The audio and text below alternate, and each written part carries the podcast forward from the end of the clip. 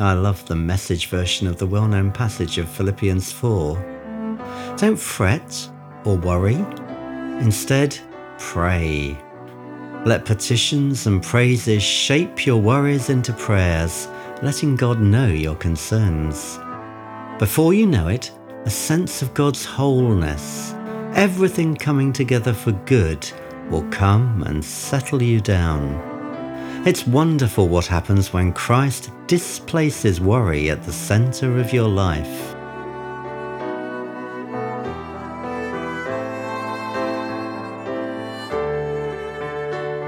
If all things work together for good in the Lord, then perhaps it will help to look on our difficulties more as stepping stones rather than as boulders that threaten to overwhelm us.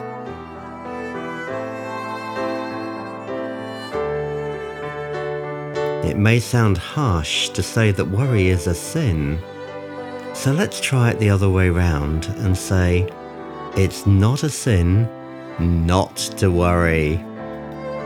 Because worrying is like driving with one foot on the brake. But faith is crying out for God to turn our disappointments into His appointments. And the memory of past encouragements can strengthen us through our times on Patmos, in Adullam's cave, in Babylon, or like Moses out in the desert with the grazing sheep. Hope is such a psychological and emotional necessity that it's important to maintain a healthy view of the future.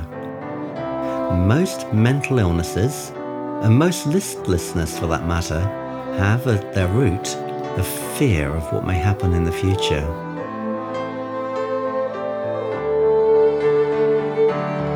Now, if you're in the middle of a Patmos situation, or you know others who are, lift them to the Lord now and declare with St. Paul, I eagerly expect and hope that I will in no way be ashamed, but will have sufficient courage so that now as always Christ will be exalted in my body, whether by life or by death.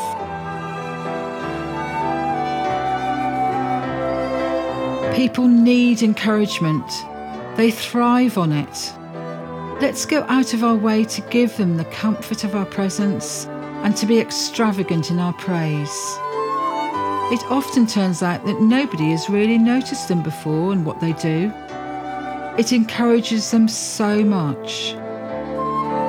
And when compliments come our own way, let's savour them to the full and use them to spur us on to do more good as the Lord gives opportunity.